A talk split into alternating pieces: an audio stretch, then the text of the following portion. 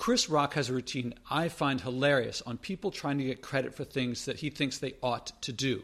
I'll put a link to it. It's not safe for work because there's a lot of cursing, but I think you'll find it funny. One of the examples he gives is people saying, At least I'm not stealing.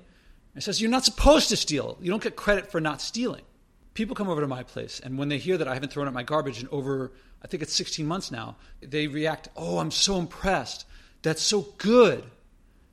To say that not polluting is good, does that not imply that polluting is normal?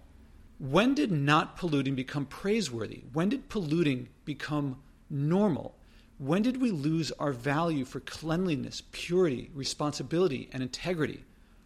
How normal is it for you to throw trash out, or for that matter, to buy something that you don't need to get garbage around? Disposable coffee cups, disposable napkins, taking stuff you don't need. Now, you might say, these little things, that's not much of a big deal. The more I look at this stuff, the more that I find it's not how much you throw away or not at the beginning. It's a matter of skills. Do you exercise the skills of not polluting, of not getting garbage that you don't need, of not making the world less clean and pure than it could be? Because once the skills kick in, you might start the skills on small things, but then you apply them to the bigger and bigger and bigger things. I have a client who works for a major oil company. He started polluting less in his house. Next thing you know, he finds he can start making decisions in his house, except now with the oil company for all of Latin America.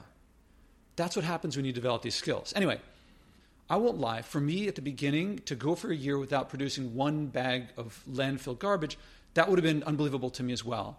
Now that I've been doing it for a while, and I think of my peers like Bea Johnson, who's uh, been a guest on the podcast, she produces, her whole family Ford produces less than a jar of garbage per year. So they're way less than I do for someone to say, I'm so impressed that you don't produce all this garbage, for me, it's like visiting your home and saying, I'm so impressed that your house is not overrun with rats and cockroaches. How do you not have garbage and food all over your house? How do you not just have food all over the floor? Only I treat the space we all share the way I treat my own house, which is to say, I don't want to produce, I don't want to put garbage anywhere. I like it clean and pure. But since future generations have to deal with our mess, what I say next may sound over the top, and if I offend people with this, I offend people with this. But what we pollute the world with, future generations have to deal with. And so to me, sometimes it feels like I live in a world in which everyone punches their kid. And I'm one of the ones who doesn't punch their kid. And everyone's like, wow, that's so impressive. How do you not punch your kid? Maybe I should not punch my kid, but I can't see how not to. So I'll just keep punching my kid. It's not hard not to punch your kid. It's not hard not to pollute. Should I be impressed that your teeth aren't all falling out, that you brush your teeth every day? You know, I've seen my nieces and nephews not want to brush. My, my sister and my brother in law, they have to get them to brush their teeth. You probably had to work at it too. You probably didn't want to brush your teeth. Probably brush your teeth every day now, maybe twice a day.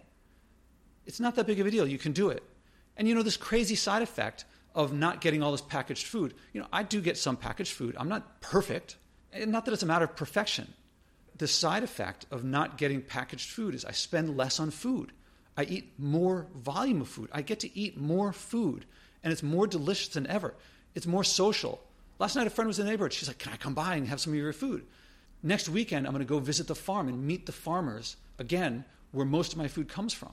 This is very social. It's more convenient. I spend less time cooking, less time cleaning. And I've probably less than 10% body fat.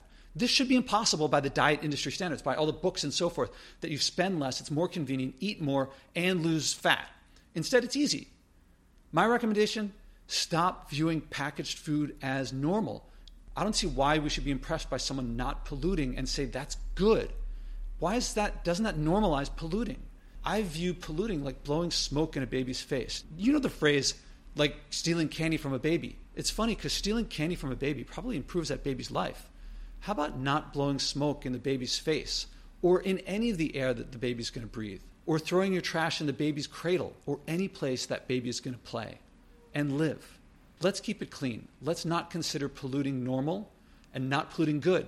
Let's normalize not polluting. Let's normalize a clean, pure environment, clean and pure air, and water, and land.